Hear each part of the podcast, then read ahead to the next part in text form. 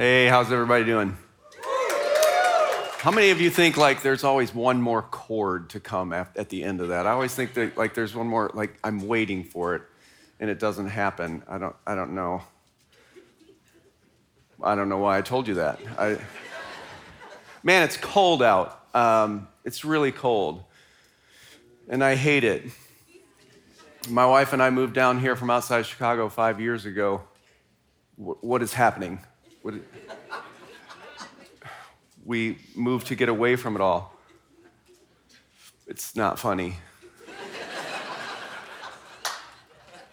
Um, so we're in 1 Corinthians. If you have never been with us, um, we go through books of the Bible. We started 1 Corinthians a few weeks ago. I'm going to be in 1 Corinthians 4. The reason I'm going to be in 1 Corinthians 4 is because Pastor Corey covered 1 Corinthians 3 last week. And when I told you we go through books of the Bible, that's what I meant. You guys okay out there? People online are going, I think I'm going to turn this off. Um, yeah, we're in 1 Corinthians 4. Last week, uh, Pastor Corey talked about do we live, do we know and live in our proper identity? In other words, so there's this argument going on. The, the church that Paul started, he's the spiritual father of this church in Corinth. He planted it just a few years earlier on his missionary journey through there. And there's some issues now because he's gone. He's planting churches elsewhere, but there's some issues now, and they're getting arrogant about it, and he's like wanting to shut that down. And the issue there was they didn't understand their proper identity. If we don't understand our proper identity, then we cannot be what God needs us to be in taking the gospel to all the world, right? So we need to know who we are before we can tell others about Christ. And today in 1 Corinthians 4, this, this it's kind of a continuation in 3. Uh, Paul is still, even the first four chapters really of 1 Corinthians, Paul's really chiding them a little bit um, because of their arrogance and some of the things that are going on. And he covers some, addition, some additionally in that this, in this chapter. He says it takes humility to submit. Friends, that's, we're going to cover that today. It takes humility to submit. But there's this paradox that takes place that when we finally submit, that's actually when we receive power. When we will submit to our authority, not just our, our Father in heaven, that heavenly authority, the, the authority of all authorities, right? but when we submit to Him and our earthly authorities as well, that's really when the power comes. So you should have uh, gotten a notes handout when you came in. If you didn't, you can download the app on your phone if you have a smartphone. If you don't, I would. What do you have? you, I'd really like to see that. I, I don't know what you would have. Don't come up now. I'm kind of in the middle of something and show me. but you can download the app. You can follow sermon notes will be on there, and uh, along with the scriptures and we're going to jump in and see what the Lord. I think we'll move through it kind of quickly, um, so you can beat the other churches to the restaurants. I seriously, I hope you're fasting. We are midway. Pastor Mike said it in the announcements. We're midway through our fast. I hope you are uh, participating in this. If you're not, you can jump in at any time with us. Uh, it's on the app because fasting is so important. Fasting is not manipulation. God, I'm going to do this and this so that you will do this. Fasting is for intimacy. Fasting is so that we can know our Lord and Savior. That was free, it doesn't have anything to do with 1 Corinthians 4. All right, let's pray, and uh, we'll jump in. Father in heaven, thank you so much for who you are. Thank you for your word, Lord. I pray that you would open it up to us, to me this morning. Father, the truth is, I, I have in and of myself absolutely nothing to say. So, Holy Spirit, I need you to speak through me and use your word. In Christ's name we ask. Amen. All right, here we go. 1 Corinthians 4. A person should think of us in this way. He's talking about Apollos, he's talking about all the instructors, right? The spiritual leaders. a person should think of us in this way as servants of Christ and managers of the mysteries of God. In this regard, it is required that managers be found faithful. It is of little importance to me that I should be judged by you or by any human court. In fact, I don't even judge myself, for I am not conscious, conscious of anything against myself, but I'm not justified by this. No, it's the Lord who judges me. So don't judge anything prematurely before the Lord comes, who will both bring to light what is hidden in darkness and reveal the intentions of the hearts. Wow. And then praise will come to each one from God. So, all of these who have taught, even himself, he is their spiritual father. He brought the gospel to Corinth a few years ago. He's trying to help this young church understand that he and all of these other instructors that he's going to refer to in just a couple of scriptures listen, we're just managers, we're just leaders who are obligated, we're managers of what we've been given. We've been given this gospel, he calls it the mysteries of God. And while they're leaders, and while you and I serving in Christ Church are leaders, we're just managers. We don't own it. We haven't earned anything. We're going to talk about that in a minute. In, in a minute, we're just managers. We're not the owner. But that doesn't that doesn't degrade our value. That doesn't degrade what you do, and that doesn't degrade what Paul does. And he wants them to know that he's really not above them, even though he brought this uh, gospel to them. But we're all just servants, and servants are supposed to be found faithful. And he spent all of chapter three, most of chapter three, explaining the roles of each of us. You know, they had this issue. If you didn't watch, uh, if you didn't weren't here last week, you need to go back and watch it. But they had this issue like one follows Apollos, one follow, follows Cephas, he's called, or Peter. Says, some of you follow me. Listen, we're all we're all telling you the same thing. We're all we all have the same goal. We're all teaching the same gospel and he calls it the mysteries of God. And each of us, if you are leading someone, if you are discipling someone, if you are in a discipleship relationship, or maybe you help out in any of the ministries of the church, we are all responsible to share the mysteries of God. So you and I, along with those called long ago, are, need to be faithful to the mission that God has called us.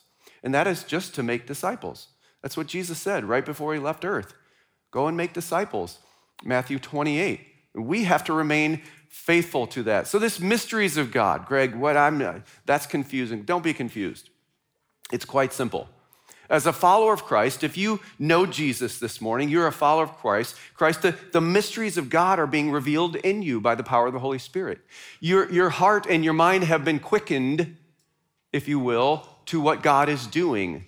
You have realized along this journey what something's wrong right that's that something's wrong i can't that i want to do I, that's i don't want to do that so the holy spirit quicken these things in you and that's done and revealed to you by the holy spirit so then you and i are supposed to take those mysteries that gospel into all the world but listen the world it doesn't make sense to them it doesn't make sense to them when a Christian says, Well, you know, dude, I'm not sleeping with my girlfriend. he's like, What? That doesn't make sense to me.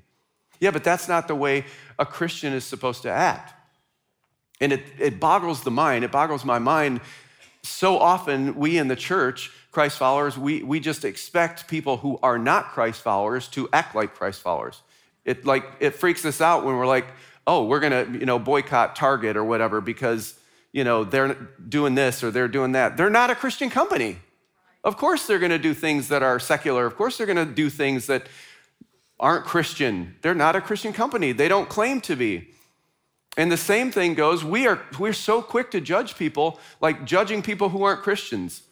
That's that's odd to me. It doesn't make sense to them because they've not been revealed these. That's our job. So our responsibility as Christ followers is to tell the story, and everybody in here has a testimony. Everybody in here has a story of what God has done for them or what God is doing for them. So that's the mysteries of God. And Paul says, so be careful when you judge. Now, listen, this isn't, he's not saying that we're not supposed to judge. That's a, that's a really, really um, misinterpreted scripture in the Bible. He's not saying that we can't judge each other. What he's saying in this context is that when you compare one leader to another, that's damaging. That, that can become a problem. It's not to say that we can, in fact, if you're here next week, Pastor Corey's gonna talk about, he's, he's gonna tell us, you know, you can judge those inside the church. We don't judge those outside the church. And we're not above correction. You and I, follower of Christ, are not above correction. In fact, we should be receiving some correction from those who are discipling us, from those spiritual authorities in our lives. But it's God who judges our character and our motives. Isn't comparison a funny thing? You see, I know I'm pretty sharp. I'm, I, I know when I'm going to compare myself with others, I'm going to compare myself with somebody I think isn't quite as good as I am. And I have this sneaky suspicion I'm a lot like you. See, that's what we do. Comparison is a funny thing. I don't compare myself to others that I think are better than me because then I don't look as good. Anybody following me this morning? Come on, we're just being honest in here. We're just being honest. We're just being real. We're just being transparent. When I compare myself, and I know you do too, I don't compare myself with the spotless Lamb of God. No, I always look for somebody that I think is better than me or that I'm better than so I can compare myself and look good. So that's why Paul says, I don't even judge myself because sometimes I'm not sure I'm doing everything with the right motives. So it, it, this is ironic. He said, Wait, you're judging me? I don't even judge me. Are you kidding? I don't judge me because I don't, I don't know that I even judge correctly every, th- every time. But the beauty of of this is that, listen, we don't live for men. We don't live to please. And Paul says, don't judge me prematurely. Don't do that because God isn't finished with even me yet, even as your spiritual father. It's not that we can't evaluate our lives. Please don't misunderstand. We can. But even when I judge myself, I judge and I compare with those who I believe are less than me. So I don't even do it with the right motives. The irony here, as they're judging these other teachers and these other leaders, is they don't even see their own arrogance in the issue. they don't even see their own issues. And listen, this yellow part is for you and me, those of us who are followers of Christ. Please don't, if you are discipling somebody, if you're, you're teaching somebody, mentoring somebody in the faith, please don't make them drink from a fire hydrant. If, if God is revealing stuff, do it in bite sized pieces so they can get help along this journey. Does that make sense? Are you with me? Don't expect them to be where you are if you're 10 or 12 years down the road and they've been a follower for three minutes. Man, you need to change this, this, this, this, and that. Chill out. Let's walk the journey with them, okay? You okay still? Because eventually, Paul says, all of our intentions will be revealed. Listen, I got to tell you, for if I'm a Christ follower and I'm not doing exactly what Jesus wants me to do, I'm not filled with the Holy Spirit following him, and that verse scares me a little bit. It ought to scare us a little bit. If I'm not living under the influence of the Holy Spirit, if I'm not following him the way I should be following him, that verse scares me because everything is going to be laid bare. Even my intentions, because when God judges us, he judges us rightly. He, does, he judges, he says, even our motives and our intentions. Because, see, I can fool you a lot of times. You know what, Greg, man, I saw that dude. He was serving the other day. Yeah, but you didn't know my heart. I can fool you. I'm telling you, man, that dude, he, man, I never see him. He's not ministering to somebody. You don't know what my intentions were. But we can't fool God. But, friends, we don't need to worry about what other people think of us. Our, our lives are to be lived in order that one day we will make it to heaven and Jesus will say, Man, well done. Well done. Good and faithful servant. We'll receive praise from God. That's, that's where my praise is supposed to come from, not from man. All right? This next part, we're just going to read two verses because there's a lot in there, starting at verse 6. Now, brothers and sisters, I have applied these things to myself and Apollos for your benefit, so that you may learn from us the meaning of the saying, nothing beyond what is written. The purpose is that none of you will be arrogant. Boy, there's that word again. We've already read it a couple of times. The purpose is that none of you will be arrogant, favoring one person over another, For who makes you so superior? What do you have that you didn't receive? If in fact you did receive it, why do you boast as if you hadn't received it? You see, this is still the same argument from chapter three. They're still being arrogant and saying, Well, I follow Apollos, or I follow Peter, or I follow Paul, or I follow this person or that person. So they're pitting them against another. And Paul's letting them know this is damaging.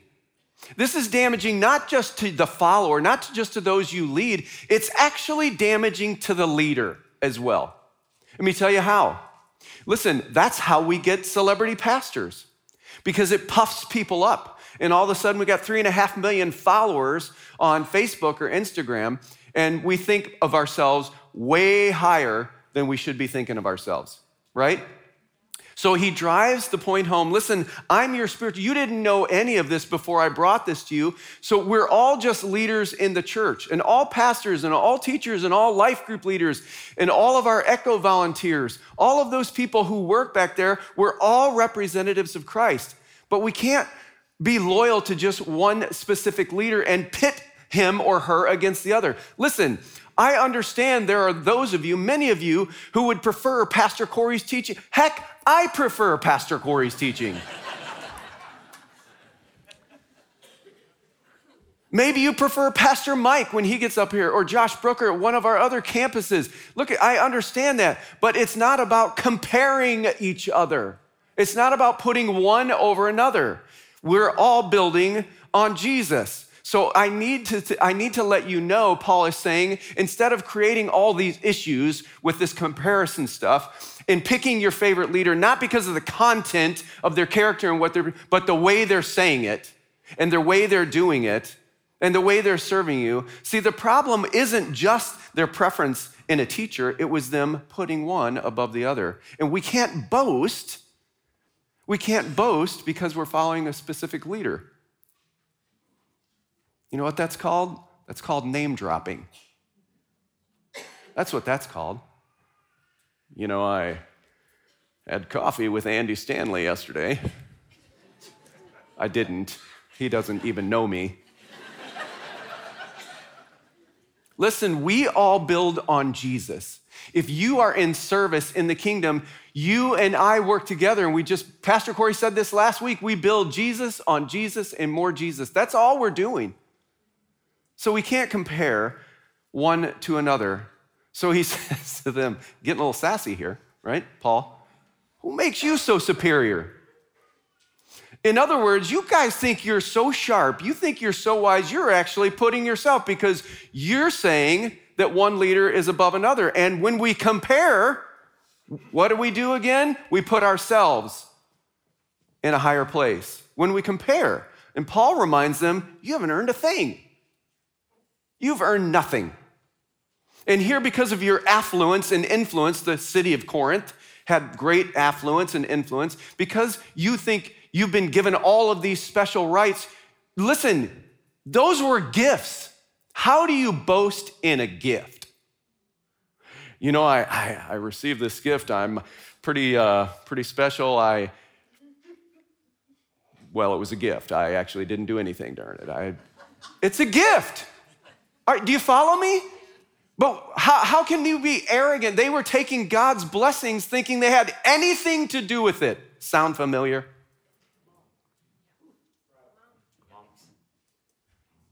We do that all the time. And it's the height of arrogance. We boast in our gifts, we boast in our talents, we boast, we boast in the things we own. You know, I've got, I've got a great house. You didn't earn a thing.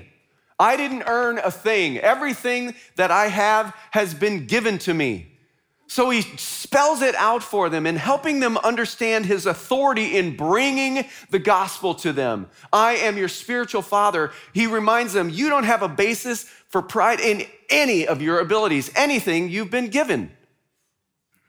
This, listen, okay, Greg, application, great, love it. Let me just give it to you. I've got a great job. God gave you that job. No, you don't understand, Greg. I've worked really, really. I went to school. I've been. I've become a doctor. God gave you your brain. He gave you the knowledge. Listen, you don't have a thing, I don't have a thing that hasn't been given to me by the matchless grace and mercy of God. Nothing. So he rebukes this high opinion that they have of themselves. He says, I can't work with that. God can't work with that. Friends, we have no reason to boast in anything. All we have, all we are, all we ever hope to be or become is only by the matchless grace of Jesus. It's only through Him. I can't do a thing, I can't earn a thing. Starting at verse 8. Boy, if you thought he was sassy before, you are already full. You are already rich. Why, you've begun to reign as kings without us. And I wish you did reign so that we could also reign with you. For I think God has displayed us, the apostles, ooh, he just put a delineation between himself and them, didn't he? I think he displayed in us, the apostles, in last place, like men condemned to die. We've become a spectacle to the world, both to angels and to people. We're fools for Christ, but you are wise. Can you hear him? We are, we are weak, but you're so strong. You're distinguished, but we're dishonored. Up to the present hour, we're both hungry and thirsty. We're poorly clothed, roughly treated, homeless. We labor, working with our own hands. When we are reviled, we bless. When we are persecuted, we endure it. When we are slandered, we respond graciously. Even now, we are like the scum of the earth, like everyone's garbage. This dude is dripping with sarcasm. I hope you're picking up on my sarcasm because I'm laying it on pretty thick. And after remind, he just reminded them, you haven't earned a thing. He uses this sarcastic, this whole section just about telling them, well, you guys, think. you think you've got it all figured out. You're, you're already reigning. You've, you're already there. I don't need to be around. You don't need another leader. Because when you compare yourself with leaders, you put yourself on top, right? We've already established that. So you're acting as if you've already got it all, when in essence, what you should do is repent for your arrogance.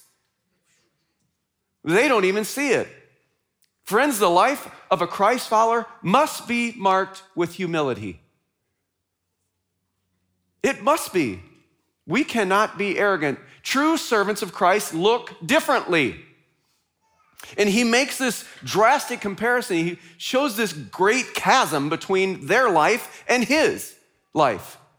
And he points out all of these differences because he says, You guys think I'm foolish. You guys think I'm weak. You guys, you guys don't understand it. And listen, the, Paul, or I mean, uh, John in Revelation says, basically the same thing to the church of Laodicea. Going, you, man, you guys think you're so great. You think you're amazing. You think this is the GIV, the Greg International version.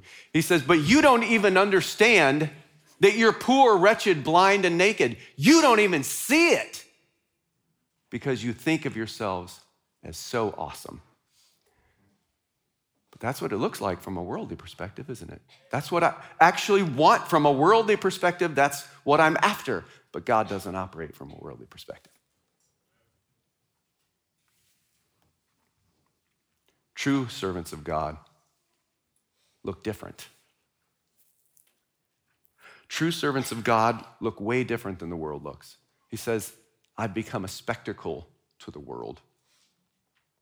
Even now, he says, I'm still going, I'm still undergoing persecution. I become this, in fact, Peter says that we, follower of Christ, you are a peculiar people in the old NIV. We are a peculiar, we're weird. It, it should, it should, we should look different than the world. That should be weird. Dude, why, why aren't you sleeping with your girlfriend? Don't you, like, if you drive, you know, if you're gonna buy a car, don't you drive it first? That's ridiculous. That's ridiculous. That's weird.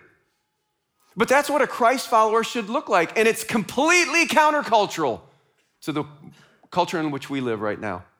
Pastor Mike, this actually is his. He, he said, You know, Greg, we were talking about this this week, and he said, This isn't always the problem, is this isn't our best life now. So many people think that. Man, if you just become a Christian, you're going to live your best life now. Not necessarily. Not necessarily. But listen, I don't live for the here and now. I don't live for the here and now. Christ follower, our, this is not our home. Listen, we're just passing through. We're, Paul says, like a vapor. We're like a mist. We're here today and gone tomorrow. This isn't my home. So when things happen to me, it hurts. When things happen, when he says, I, am undergoing this persecution, and I'm, and listen, sometimes it really sucks. Sometimes suffering is really hard, but he says, what does your life look like when things are against you? When James says, when trials and temptations come in many kinds, you should consider that pure joy because it produces endurance and character and faithfulness. He said, You should look way differently from the world. You should become a spectacle as I have become because they're looking at you going, Wow, that is really different. How do you, Greg, how do you do that? Paul, how do you do that when everything seems like it's against you? How do you keep sane? And then we have an opportunity to share the mysteries of God. We have the opportunities to share the gospel. Friends, Jesus said, In this life, you will have many troubles. Listen, if you're not going through something right now, you either just finished or it's coming. Sorry.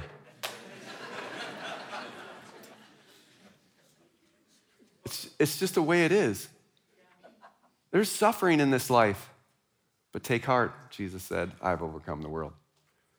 Man, we, we are spectacles to the world. We should look differently than the world looks. All right, verse 14. I told you we'd fly through this. We're getting close. Don't leave.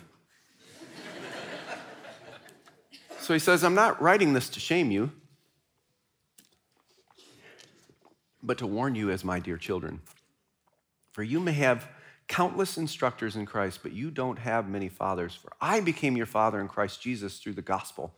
Therefore, I urge you to imitate me. This is why I sent Timothy to you. He's my dearly loved and faithful child in the Lord. He will remind you about my ways in Christ Jesus, just as I teach everywhere in church, or everywhere in every church. Now, some are arrogant. There it is again, man. As though I were not coming to you, but I will come to you soon if the Lord wills, and I will find out not the talk, but the power of those who are arrogant. For the kingdom of God is not a matter of talk, but of power. What do you want? Should I come to you with a rod or in love and a spirit of gentleness? So, in the last chapter, he called them his dear children, and in this one, he does the exact same thing. Why? Because this warning that he's giving them is not a warning to shame them. Listen, he loves them. This is a church he established, it's a church that he started. Does that sound familiar to anyone? Do you understand why Pastor Corey is up here each and every week? Do you understand why we teach the scriptures each and every week? So that we might be able to communicate to you how much we love you and then call you to a higher standard.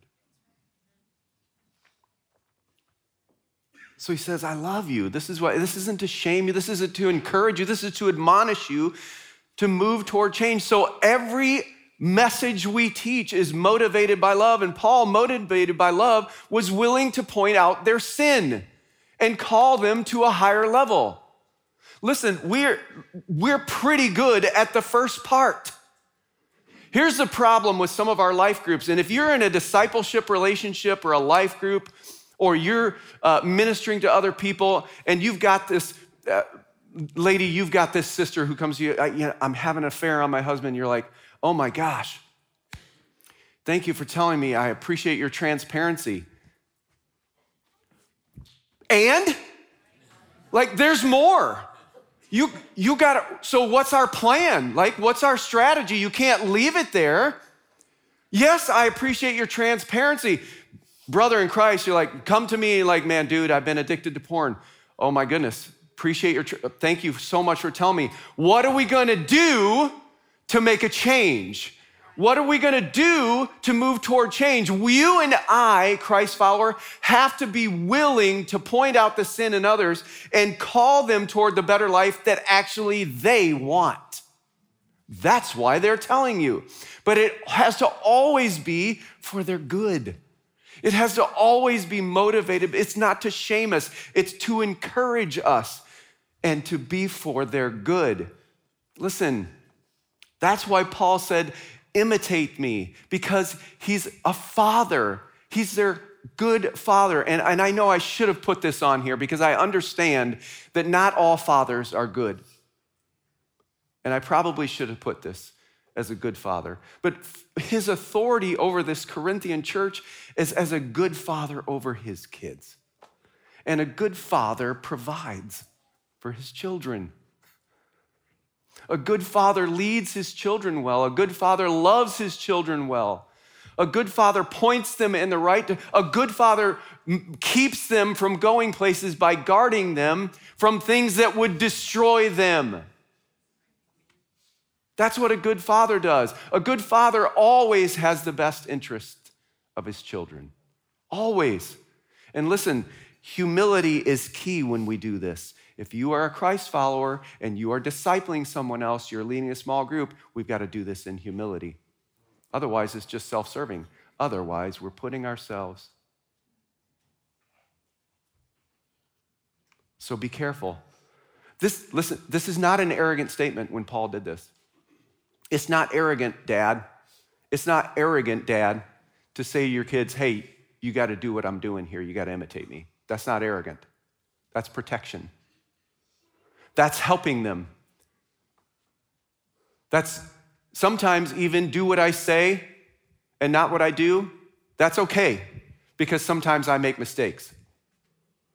But we have to admit those, right? We have to admit those. But the reason that we're telling this is because we love them. And moms and dads, for crying out loud, stop just being a friend to your children. It's time you be a parent. So he says, imitate me. Why? Because eventually we're going to have to answer for everything we've done. See, the problem is, I don't think many people ever think that we're going to be held accountable. and he said just a few moments ago when we read it man, even our intentions and our motives are going to be revealed. In fact, Jesus said in Matthew we're going to have to give an account of every idle word spoken.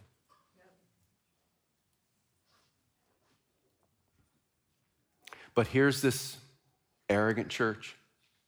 You know what? Paul's not coming. He's not coming back. The truth is, I think I know better than him anyway. I've listened to Apollos, I've listened to these countless instructors. I think I actually have a better idea. Get real. Are you kidding me? If you are a brand new Christian, you don't have a better idea. Get somebody around you who's been there and done that, who's been a follower of Christ that you can respect and you can learn from and can pour into you. And then you go pour into somebody else too. Because we're going to have to give an answer to how we live. But we tend to live, live like this. Even the church, man, we tend to live like this. I mean, I don't know. Jesus we're supposed to live like Jesus coming back today, right now in this moment.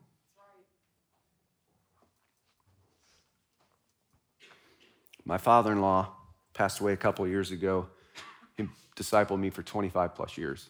He used to say this to me all the time Greg, the kingdom of God is not a matter of talk, but of power. The reason he said that, I was like, okay, Dad. Yeah, the reason he said that is because he's telling me, Greg, your life has to line up with what you're saying. If it doesn't, there's no power, it's just empty words. And too often, there's this great chasm, there's this huge difference between the what we say at work and who we really are at work.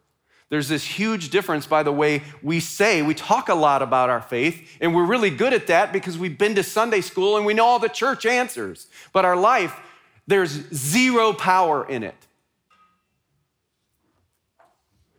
Friends, the power of our life, the power of our faith is displayed by the way we live, not just in what we say. It has to line up.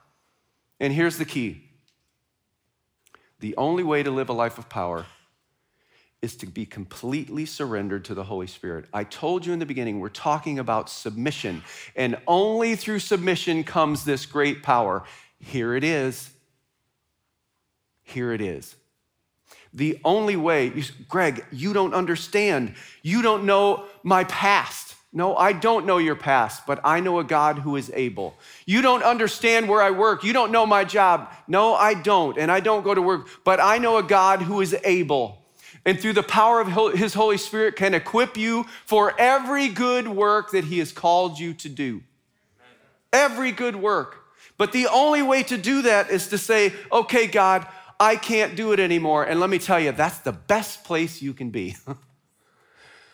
Friends, I'm, I'm trying to call you to a better life. I'm trying to call you to the life that you want to live. Listen, that is why you are here this morning. The only way is through a life of surrender. So Paul says, What do you want? Do you want me to come like Jesus? They would have known that story. Like Jesus did in the temple where he fashioned a whip, he overturned some tables, he was hot. He was angry. Do you want me to come like that? That sounds like a father's love sometimes, doesn't it? Listen, if you don't know about it, it sounded like my dad's love. My dad came with a rod sometimes. Or do you want me to come because my dad also came in gentleness and kindness and love? Or do you want me to come like that? See, the answer is dependent on our willingness to repent and trust in their leadership, that spiritual authority over us. So, our humility or lack thereof, right, will dictate the paths our life will take. So, will you submit to a higher authority? That's, that's a great question, but it's actually not the best question. Unfortunately, this PowerPoint was already made and I had already typed it and sent it. But the better question is when will you submit to authority? Because listen, you will. I will. When am I going to choose to submit? So, friends, let's just let's just talk for a minute. I think there's three takeaways from this, this chapter. One, we need to watch who we follow. We need to be careful who we follow. We need to not compare and set others above, but allow people to speak into our lives. And multiple speaking, people speaking into your lives is a really, really good thing. Just make sure they all align with Scripture. Are, are we willing to submit to those in authority over? Not just Father God, not just our God in heaven. Of course, we're we need to submit to him, but those in authority over us. That person who is, are you willing to submit to them? Or are you saying, you know, they're not living my life, I've got a better idea? Because ultimately, we follow Jesus. Ultimately, he is our example. So, all of these people speak into our lives. They're, they're important, and we need to submit to those, but not, over, not them over Christ. So, we have to be careful. The second thing I want us to take away is that we didn't earn anything. Man, Romans 12, Paul says, don't think of yourself more highly than you ought. We start having a really high opinion of ourselves, we're in trouble because humility is out the window. In fact, Paul repeat, repeated to the Philippian church, he said, In humility, consider others above yourself. Everything we are, everything we have, everything we do is not for the praise of men, but for the glory of Christ alone. Everything we do. So, how then can I live? How can I live in such a way that Christ gets all the glory? How can I live in such a way? I'm telling you, the only way, the only way possible to do that is through submission. In submitting, that alone is the time that we have the power it's only in those moments where we're submissive that we receive the power. And listen, this is the last thing I want us to take away from this one little section. You can't earn God's favor. Some of you have been working in this works righteousness behavior all your lives. You read your Bible because you think God loves you more when you read your Bible. You go to church because you think God loves you more when you go to church. You do good things because he thinks you think he loves you more. Listen, he loves you. In fact, if you didn't read your Bible yet today and don't, he still loves you the exact same. The reason that we do these things is not to earn his favor. We can't do it. I can't earn anything. The reason we do that is because I want a relationship with Jesus. I want this intimacy. It's like we talked about fasting at the beginning. If I do A, B, and C, God, you have to do D. No, that's called manipulation. And God doesn't act like that. I do A, B, and C because I just want to be with Him. I just want to have an intimate, vital, vibrant relationship with Jesus and God the Father. That's why I go to church. That's why I read the Bible. That's why I do all the things that I do, not to earn anything, because I cannot.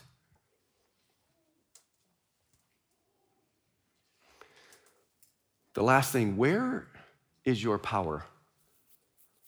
Is your faith journey, maybe you've been a Christian a long time. This is, this is for you. This one is for you. You've been a Christian a long time, and you are the same as you are 20 as you were 20 years ago. Are, is your faith journey filled with all the stories of yesteryear? Man, back in 89 I got saved and God's going, yeah, and nothing's changed. Listen, friends, God has so much more for you. He wasn't done with you when you started following Him, He has so much more for you. He wants to do something in you today. He wants to do something in you this moment. And that isn't just for a follower of Christ who's been one a long time, that's for all of us. He has something for you today. The God of the universe is here, He's meeting with you right now. Where's your power? Because talk, cheap. I can say, I can give you the biblical answers. Man, I was raised in the church. I can play the game. I can look like a great Christian. But I have to be, you have to be, we have to be people who live out our faith. Wouldn't it be great? Wouldn't it be great if people knew we were Christians by just the way we acted? And then we have the opportunity to tell them. Are you still falling in the same traps? Where's your power? If you're living in and of your own strength, this is what happens. If you're just waking up every day and you're just gonna will it, you're just gonna do better, you're just gonna try harder, you're gonna do all these things, this is what's gonna happen. You're gonna fall in the same traps you've always fallen into until you surrender, until you submit to the power of the Holy Spirit say, Lord, fill me. I cannot do this on my own. That's the best place for you to be. I can't do it. Holy Spirit, fill me. If you don't get anything, get this. God has so much more for you. Why would you each and every day return to a daily fight a battle in a war that's already won. Why would you put on the armor of God? Why would you put on the helmet of salvation, the breastplate of righteousness, the shoes fit for the readiness? Why would you put all of this on? You show up and there's no one there. The battle is over. Guys, Jesus Christ died to give you the life you've always wanted. He's given, he died and rose again so that you and I didn't have to fight a battle that we were destined to lose.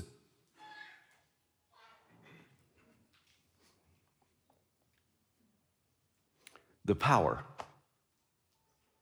comes through submission.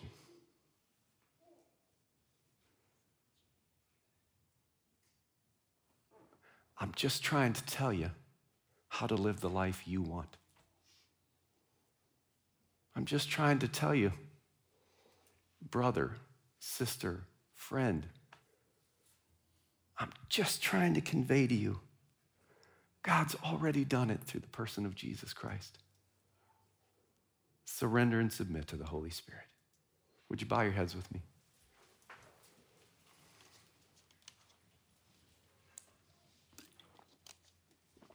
Listen, some of you I know in here don't even know what I'm talking about. These mysteries of God have not been revealed in you. I want to invite you to my right, your left. Jonathan Cheka, Pastor Jonathan, is standing right at the corner of the stage. Listen, if that is you and you're not sure, you don't, you don't even know the right questions to ask, just come introduce yourself to Jonathan. He'll walk with you. Maybe you're here this morning and you just need prayer for something. There's men and women on both sides of the platform here who would love the opportunity to pray with you. Please come and get prayer. And then the last way we can respond, well, you can do it right there in your seats with the Holy Spirit, just asking Him to fill you. But the last way we respond through action is through communion. And we're going to do it, hear me, we're going to do it differently this morning. I want you to go get communion and bring it back to your seat. Pastor Mike will come and we'll take communion together. The one caveat, the one thing I ask if you are not a follower of Christ, don't get communion because the Bible says you eat and drink condemnation on yourself. Father in heaven, would you help us, Lord? Holy Spirit, would you reveal in us that you've already fought the battle and that we don't have to show up every day to fight a battle that's already over. Help us through submission. Submission to you, submission to our godly authorities, to live a life victorious. In Jesus' name, amen.